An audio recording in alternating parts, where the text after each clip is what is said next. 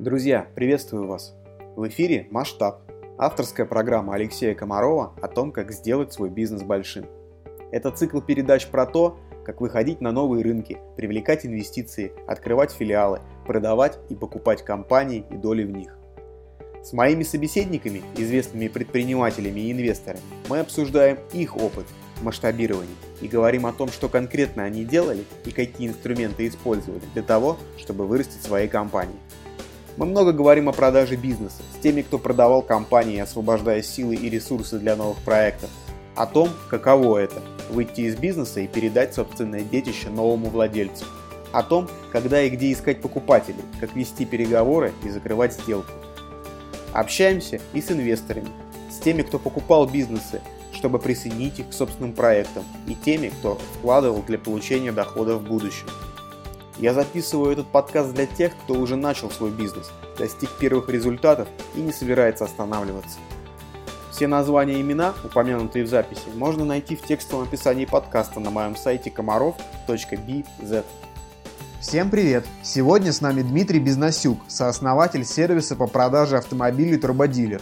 Проект одним из первых привлек повторные инвестиции от Free и с тех пор играет заметную роль на рынке поддержанных автомобилей в России – Дмитрий расскажет, как развивался его проект и поделится мыслями о трендах в отечественной и мировой автоиндустриях. Дмитрий, привет! Привет, Алексей, привет!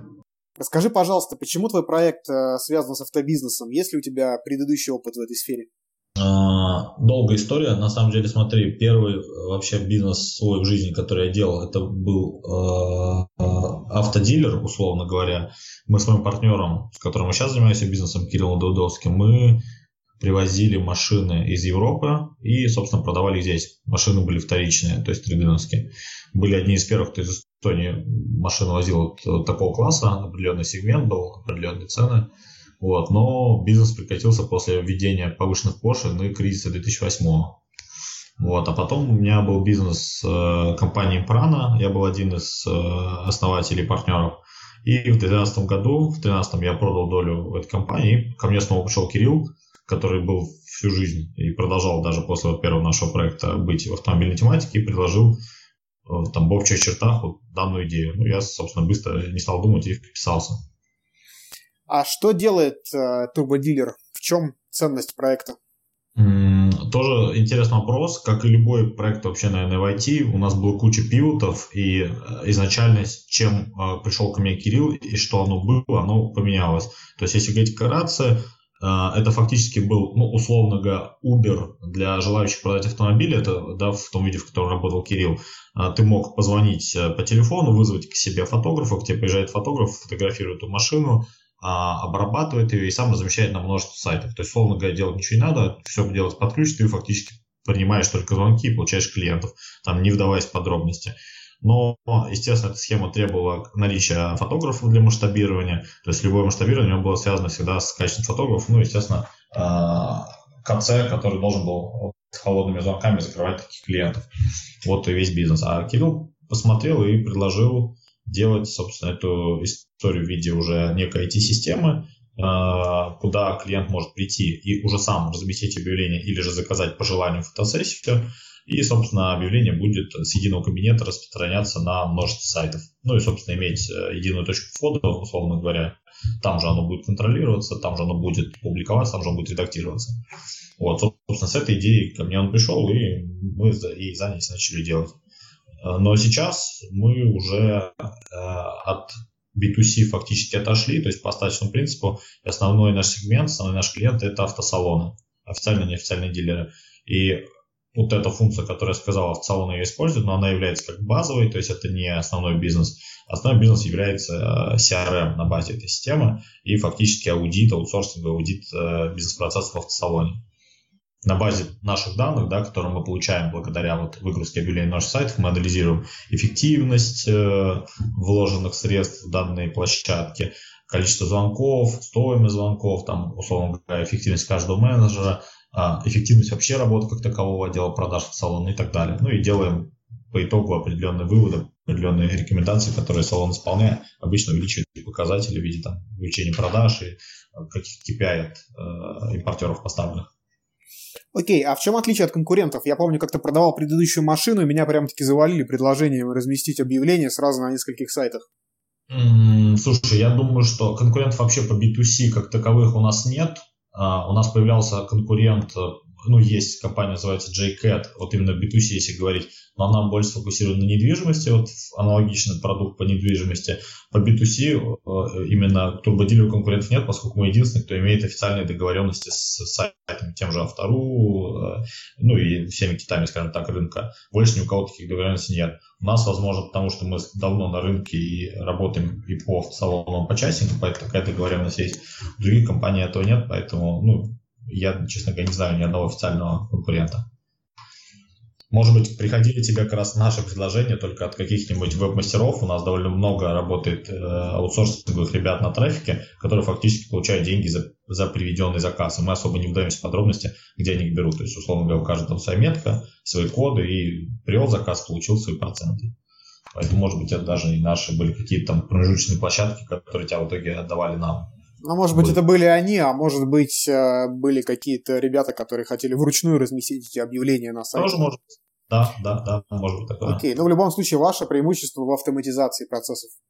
Абсолютно. То есть у нас никаких ручек, это делает все система, причем, повторюсь, это делает все система легально, то есть у нас официальные протоколы, оно происходит там фактически в несколько минут и одновременно отдается на все сайты, при этом э, обновляется тоже несколько минут. Здесь, как ты понимаешь, ценность скорость интеграции. То есть, условно говоря, если ты это делаешь ручками сам, понятно, что зашел на Авито, поменял, у тебя в эту секунду все поменялось. Зашел ручками на свою вторую, не знаю, на дром и так далее. Поэтому требования к такой системе, как мы, ты в одном месте меняешь, но ты хочешь такой же скорости. Фактически, чтобы ты не видел разницы между да, доступом к самому Авито, например, или турбодилеру, или там, к автору или турбодилеру. Поэтому задача, а, иметь скорость, ну, а, б, естественно, качество передачи информации.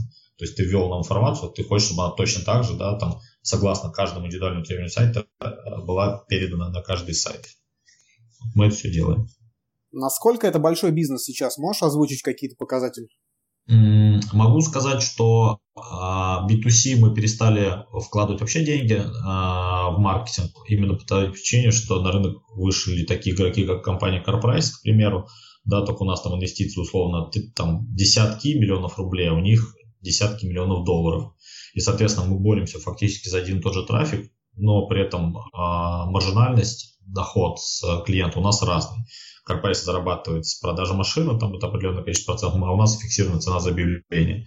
Поэтому просто ну, весь трафик был выкреплен этими игроками. При этом еще началась бойня э, как раз где-то год назад э, классифайдов.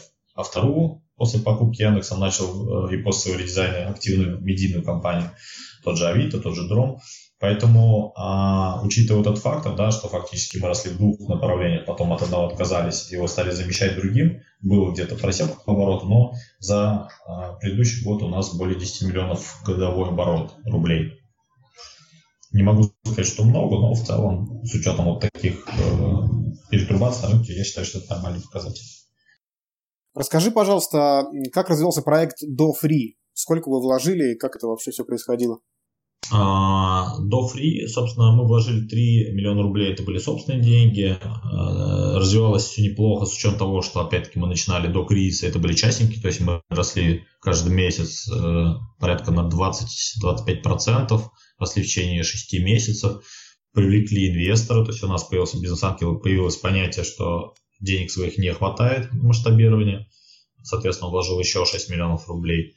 Вот. А во фри пришли после кризиса, понимая, наверное, интуитивно, что происходят какие-то глобальные изменения, и мы тогда думали о выходе на рынок B2B и понимали, что вообще неплохо бы было заручиться каким-то крупным инвестором, потому что B2C это тот же маркетинг, те же каналы, на которые тоже нужны были деньги. То есть скорее мы шли во фри за деньгами, нежели за экспертизой. Экспертизу нам хотелось наоборот откинуть, потому что мы в нее не верили, как довольно уже взрослые мальчики, которые имели, как мы считаем, свою экспертизу, там, опыт ведения бизнеса, далеко не первого.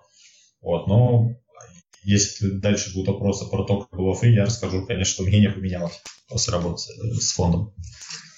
Окей, давай про фри. Как вы, в принципе, там оказались? Э, ты знаешь, совершенно, вот если опять без совершенно случайно я был на одних переговорах, где я э, помогал своему знакомому найти инвестиции. То есть я сводил э, стартап с инвестором. И просто у меня, условно говоря, мог быть процент за помощь, скажем так.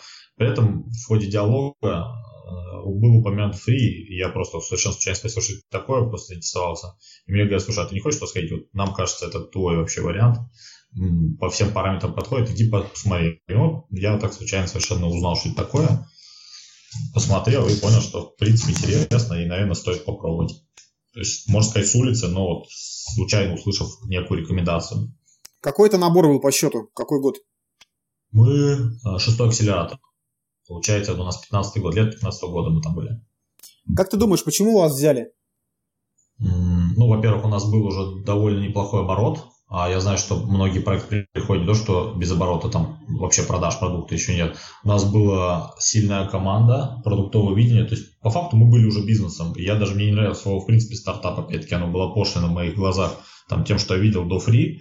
Вот, и поэтому мы не считаем, что стартап, мы считаем, что мы там начинающий бизнес или там какой-то уже более-менее сформировавшийся по, по своему видению.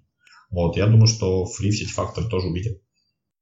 А в чем была основная ценность инвестиций? А, в случае турбодилера? Это деньги или все-таки экспертиза?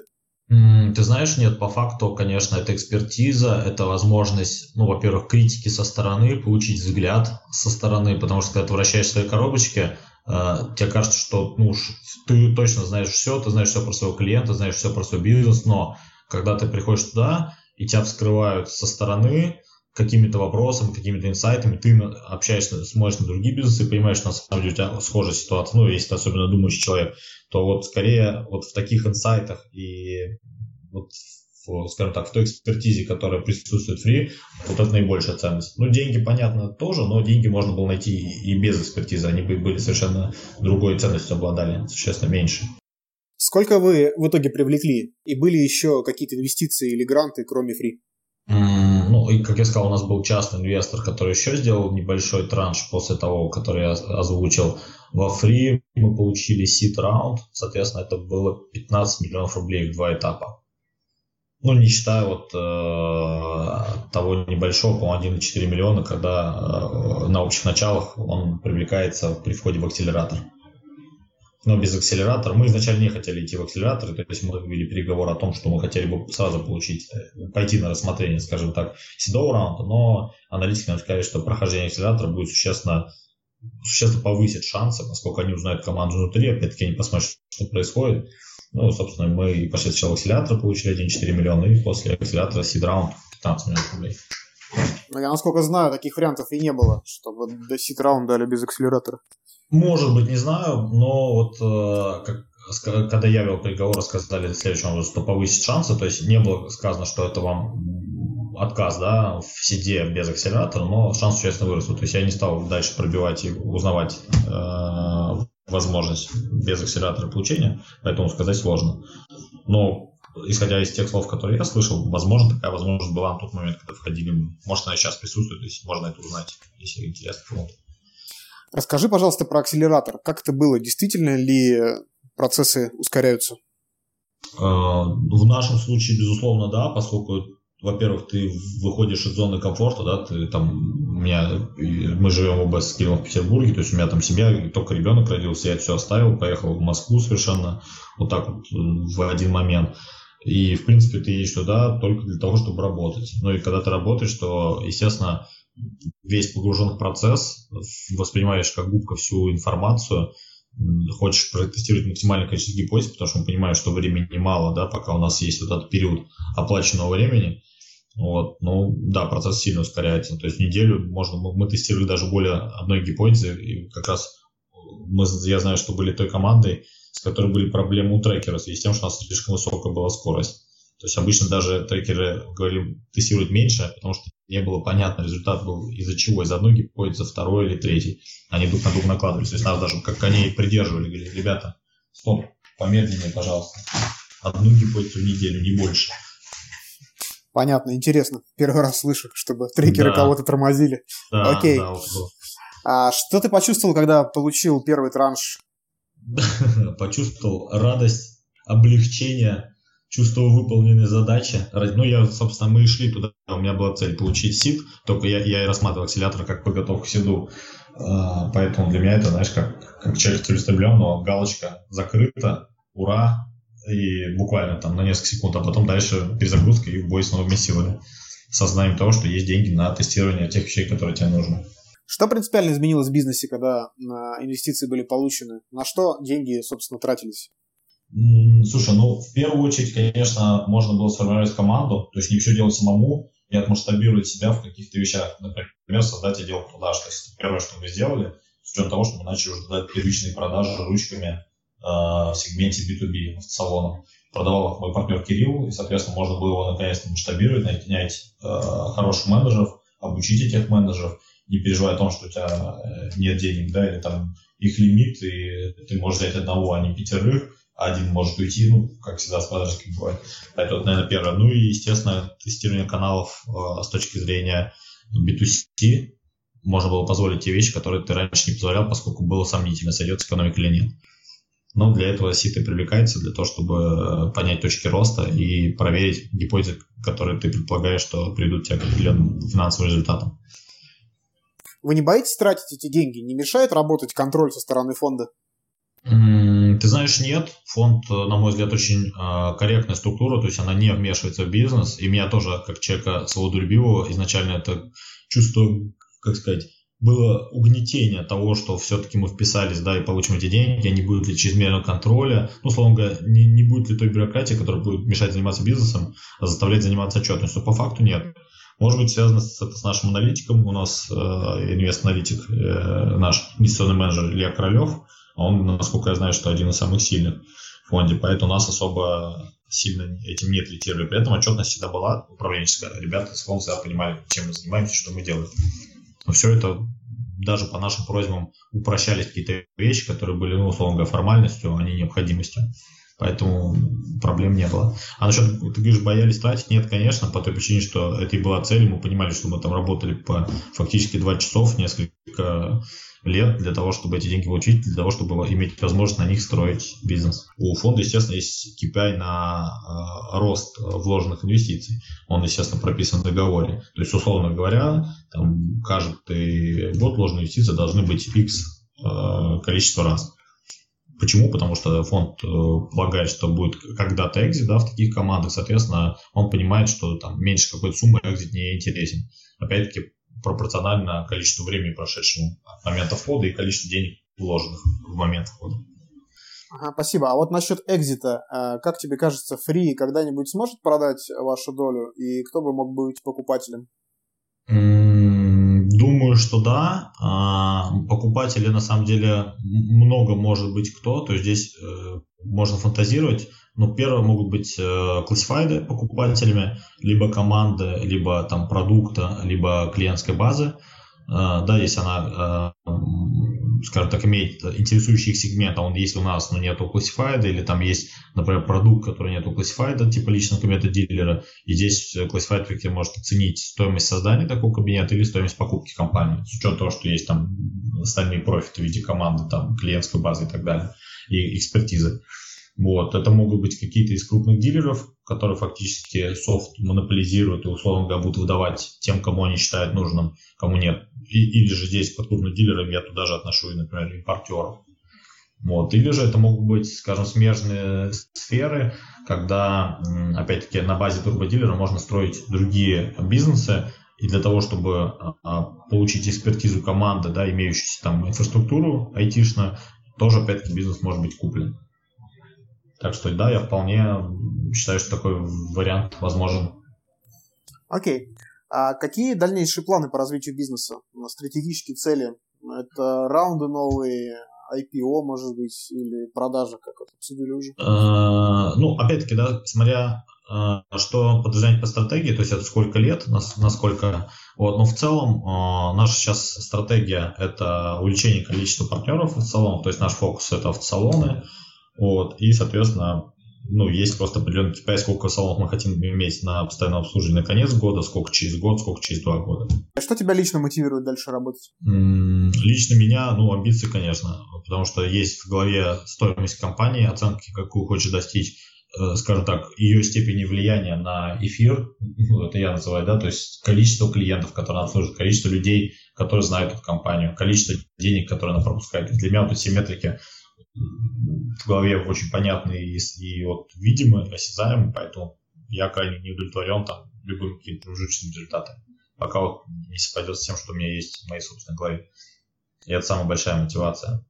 А деньги это скорее как э, сопутствующий фактор. То есть, словом говоря, если у тебя есть продукт ценный для клиентов, всегда есть те клиенты, которые готовы за него платить деньги. Если у тебя продукт лучше для клиентов, то тебе будут платить больше денег, чем платят другим на рынке.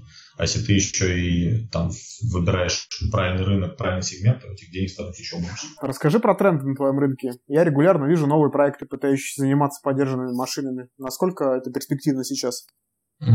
Слушай, я думаю, что, ну, вообще, э, основной тренд машины не в тренде, они падают в России, с учетом того, что у нас э, затяжной кризис, а это всегда ударяет по таким индустриям, как недвижимость и автомобили. Это первое, один из трендов, да, но он же рождает и другой тренд. Оптимизацию и необходимость получения каких-то новых средств для увеличения продаж или для оптимизации. То есть, словно говоря, когда все плохо, все вдруг начинают копаться и думать, а что же сделать такого, чтобы стало как минимум не хуже или стало лучше, а может быть просто хорошо. То есть, как ситуацию стабилизировать. Поэтому, в принципе, любой да, IT-продукт или софт, который поможет дилеру а, продавать больше машин или не падать а, от нынешней точки это уже может заинтересовать каким-то образом дилера. Единственный момент еще в том, что в свое время, когда а, на рынке были деньги, их было много, и все, кому не лень, ходили на рынок автосалонов, они у нас традиционно плохо вообще в принципе считают, не знаю, как в других сферах э, российского бизнеса, но в салонах слабый маркетинг, большей частью. Опять-таки есть шикарные салоны с Э, идеальными маркетологами, которые знают каждый свой клик, но, естественно, это больше всего Питер-Москва. Если говорить про регионы, да и на самом деле про питерские и московские части салонов, то проблема в том, что никто ничего не хочет читать. И вот если придет софт, который просто покажет а, экономику бизнеса с точки зрения маркетинга, привлечения клиентов, покажет те узкие места, где их можно оптимизировать, оптимизирует, даже не просто по картам, а может оптимизировать, то вот как нам говорили, и крупные импортеры, большие дилеры, они готовы платить за то, там, условно говоря, 50%. То есть дилер, допустим, там, тратит 500 э, долларов да, на привлечение э, клиента для какой-то конкретной марки, машины или там, модели. То есть мы, придя с неким софтом, опустим эту цену до 400, то импортер говорит, я готов 50 долларов платить вам там, с э, этой суммы. То есть, условно говоря, пополам эти выигранные косты делить. Ну и тренд, естественно, все смотрят онлайн, то есть если ты посмотришь сейчас на производителей, каждый производитель начинает думать о том, «А зачем мне вообще дилеры, это глобально, а почему не могу как Tesla продавать в онлайне, а отгружать через дилеров, то есть использовать дилеров в другом контексте, не как продавцов автомобиля, а скорее как, э, ну скажем, саппортовую структуру в виде логистики, в виде там выписывания там каких-то э, договоров сервиса того же самого. Вот, вот это тренд. Интересно, значит ли это, что функция продаж новых автомобилей, в принципе, может в какой-то момент исчезнуть, уйти от дилеров к заводам? Э, я думаю, что она может э, видоизмениться в виде состава офлайна и онлайна. Опять-таки, кто-то из производителей захочет продавать сам в онлайне, как это делает Tesla. Кто-то уже пробует это делать, например, но какие-то модели уже пробуют так продавать. Но я думаю, что будут дилеры, которые будут продавать просто с большим процентом онлайна, нежели офлайна. И скорее это будет э, в моем представлении, в принципе, в Штатах это уже работает, там, в той же Великобритании, ну, пока больше по БУ автомобилям. Когда ты заходишь в интернет, ты просто выбираешься живую машину, настоящую, которая есть наличие, не так, как ты сейчас условно где-то видишь объявление, не факт, что эта машина в принципе есть наличие, не факт, что ты приедешь туда и тебе менеджер не скажет, что плати мне, друг, еще денег, потому что вот именно сейчас, именно это уехало, тебе надо платить, ну, ты знаешь, на все эти истории. Еще проект, там еще 5 дилеров, чтобы найти то, что тебе надо, а ты заходишь, тебе привозят к дому, ты тестируешь, тест-драйв все для тебя бесплатно, или там с какой-то предоплатой, да, которая там возвращается в случае, если тебе что-то не понравилось. Дальше ты ее выписываешь и покупаешь, никуда не ездя, а просто получая себе дома кофе, куда тебе удобно. На мой взгляд, это будет так. В какой-то перспективе, опять-таки. Окей, спасибо, очень интересно. А, порекомендуй, пожалуйста, нашим слушателям предпринимателям, может быть, начинающим, а, которые хотят строить сразу масштабные компании с прицелом на большие инвестиции, на большие рынки. Что, как ты считаешь, в этом вопросе главное? Может быть, порекомендуешь какой-то лайфхак, который в твоем случае сработал? Ну, ты знаешь, я вот э, думаю на этот вопрос, как ответить. На самом деле нету, на мой взгляд, какой-то, знаешь, таблетки, которую ты съел, и вот точно понял, как строить масштабные проекты или заниматься бизнесом. на мой взгляд, это должен быть системный личностный рост, вот знаешь, как качалка.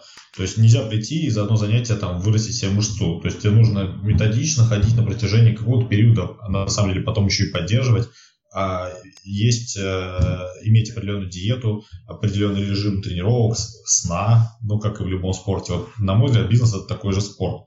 То есть все книги хороши, да, и в данный конкретный момент, на мой взгляд, ты всегда, если ты человек ищущий, ты, ты понимаешь, так, у меня вот сейчас, мне кажется, я испытываю проблему вот с, с чем-то вот в какой-то области. Ты начинаешь думать, какие книги тебе могут помочь. Книги он прочитает постоянно, там, не знаю, сейчас я вообще читаю «Заклятие девственности» Фрейда, и антихрупкость Насима Талеба.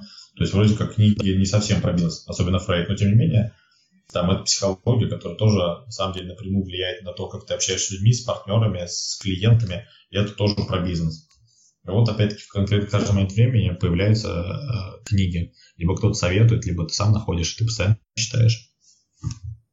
Окей, okay, а чем принципиально отличается бизнес э, локальный, небольшой, и какая-то такая масштабная или масштабируемая история? Я думаю, знаешь, что отличается не бизнес, а голова основателя. На самом деле, я вот давно еще с первого бизнеса, знаешь, понял интересную вещь. Есть люди, которые делятся на два типа. Есть люди, скажем так, локальные, а есть люди глобальные. И локальные люди не хотят выходить из своей локальности. Локальность, на самом деле, может ограничиться, там, не знаю, у кого-то вообще районом, да, там несколько ларьков стоит, или там точек каких-то, кто-то там в рамках города, кто-то в рамках страны. А глобальным людям все равно, то есть, условно говоря, нет никакой разницы между там строительством да, бизнеса в Петербурге или там в России, или же вообще во всем мире. Ну, там есть нюансы, языковые барьеры, естественно, да, там законодательные, а, там некие особенности маркетинга. В целом это все, ну, скажем так, вопросы, которые решаются. Поэтому я думаю, что это исключительно, исключительно голова, исключительно восприятие человека. Ну и желание и готовность вот, мыслить так или по-другому. Про книжки ты уже сказал, может быть, еще какой-то фильм порекомендуешь? Или какую-нибудь механику для личного развития, которые тебе лично помогли расширить мышление? Знаешь, э, у меня есть интересная механика. Э, я себя регулярно провожу э, следующий психологический тест. Называется тест, я даже не знаю, как он называется на самом деле, я его где-то давно прочитал, тест следующего рода, вот если очень кратко говорить. А, тест помогает определить собственные мотивы. То есть берется три листа бумаги, а, голова, ручка, желательно какое-то пространство, где тебя не трогают, и примерно там 30 минут свободного времени. На первом листе я себя спрашиваю, какие вещи в жизни я хочу сделать, или там каких вещей я хочу достичь. Совершенно себя не ограничивая, за две минуты пишет список, вот полет фантазии. Не знаю, там полететь на Луну или там достичь на Марианской впадины, все туда же входит. То есть совершенно не фактически как брейншторм, не сортируя, не рационализируя, просто накидываю список. Далее две минуты я этот список изучаю, корректирую, дополняю и так далее. Беру следующий лист и говорю, а чем я хочу заниматься в течение трех лет. То есть немножко сужаю. Аналогично, две минуты на запись, две минуты на анализ, дополнение и так далее. Третий лист беру, на нем я говорю, вот, допустим, мой астролог бы мне сказал, что я через полгода умру. Вот, ну, я должен в это представить, что вот оно так. А что бы я тогда делал? Какие вещи бы я тогда делал в течение шести месяцев, которые мне отведены? Я начинаю писать третий список.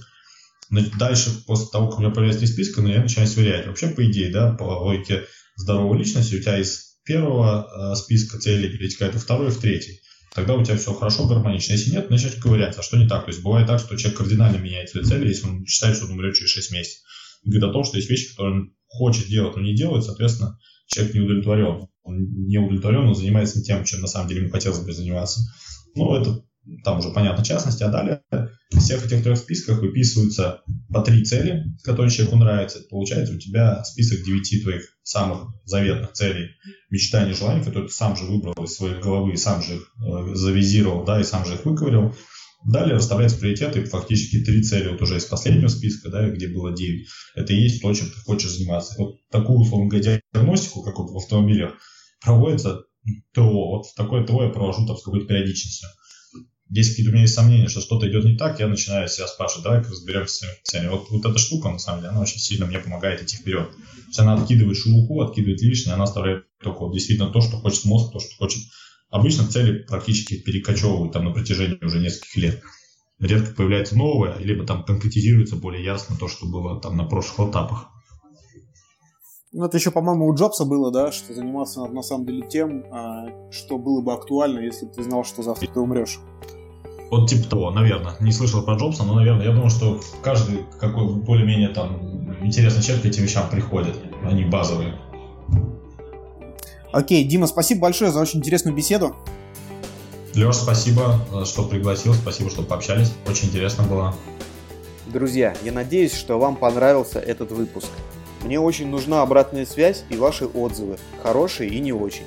Будет здорово, если вы покритикуете мою идею делать подкаст про масштабирование бизнеса, порекомендуете кого-то из гостей или выскажете какие-то другие идеи. Оставить отзыв можно на странице подкаста в iTunes или на моих страницах в социальных сетях. Спасибо!